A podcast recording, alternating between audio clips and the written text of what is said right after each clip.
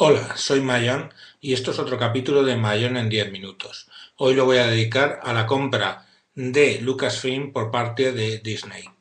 El día 30 de octubre se comunicó esa compra que eh, se ha cerrado en 4,05 billions, o sea, 4.050 mm, millones de dólares. 4.050 millones de dólares. Menuda barbaridad. Eso incluye la compra de todas las empresas del grupo. Estamos hablando de Industrial Light and Magic, ILM, famoso laboratorio de, de efectos especiales, y también, por ejemplo, el Skywalker Sound y todas las empresas del grupo. Por supuesto, incluye las franquicias tanto de Star Wars como Indiana, Indiana Jones. Ahí la primera buena noticia. Eh, se está hablando ya de que, bueno, ellos eh, se han comprometido a sacar las tres últimas películas de Star Wars, o sea, del episodio 7, 8 y 9. Y tan pronto el 7 como el 2015, lo cual es un poco sorprendente porque estas películas llevan bastante postproducción. Eh, bueno, eh, antes de pasar a hablar de Star Wars, que quiero tratar de ello, esto fue el día 30 de octubre, la noticia hoy, o ayer, hoy, hoy, la noticia hoy es que Lucas, George Lucas, antiguo propietario y receptor de esos 4.050 millones de dólares, los va a donar a una ONG para proyectos educativos, Edutopía, lo cual es alucinante, ¿no? Yo, o sea, sinceramente, una persona que dona cuatro mil millones de dólares a un, una ONG, o sea, realmente este hombre merece todas nuestras alabanzas. Es, no sé, como el tema de Bill Gates, ¿no? Que ahora mismo dona muchísimo dinero con la fundación Melinda Bill Gates. Y bueno, parece sorprendente que en esta época de crisis hay una serie de magnates que están mm, no se puede decir, o sea, no, no, no es ironía, están dando el todo por el todo. O sea, vendes tu empresa y lo donas todo a una ONG. Me parece me parece alucinante, alucinante. O sea, un aplauso como mínimo. Bueno, y volvemos un poco al tema friki. Cuando George Lucas diseñó la Guerra de la Galaxia, lo, diseñó, esto es sabido, pero vamos, como hay algunos, algunos que no nacieron, que nacieron ya en este siglo, pues se cuenta. Pues la diseñó como nueve películas, ¿de acuerdo? Como no sabía qué aceptación iban a tener y si los estudios la iban a permitir, empezó por las tres del medio.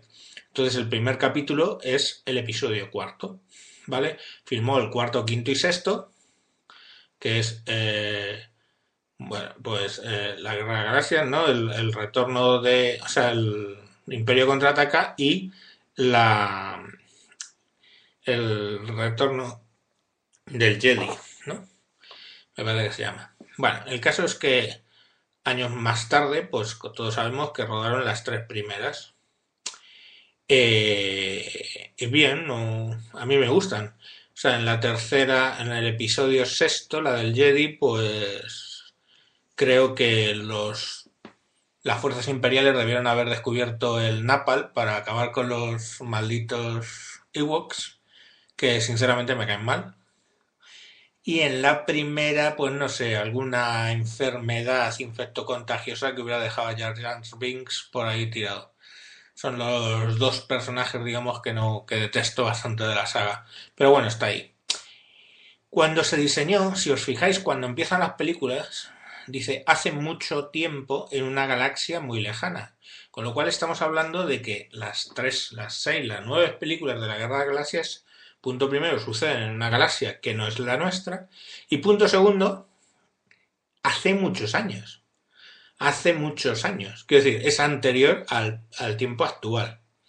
Vale, lo que se dice que en las tres últimas, el final de todo, se dice de toda la vida que eh, pues no sé, los descendientes, ¿no? De, de Anakin y de, vamos, Luke Skywalker, etcétera, pues que eh, pueblan la Tierra, ¿vale? Entonces, claro, esto que ha pasado antes, pues termina pues, poblando la Tierra, descubriendo el planeta Tierra y lo pueblan, no sé.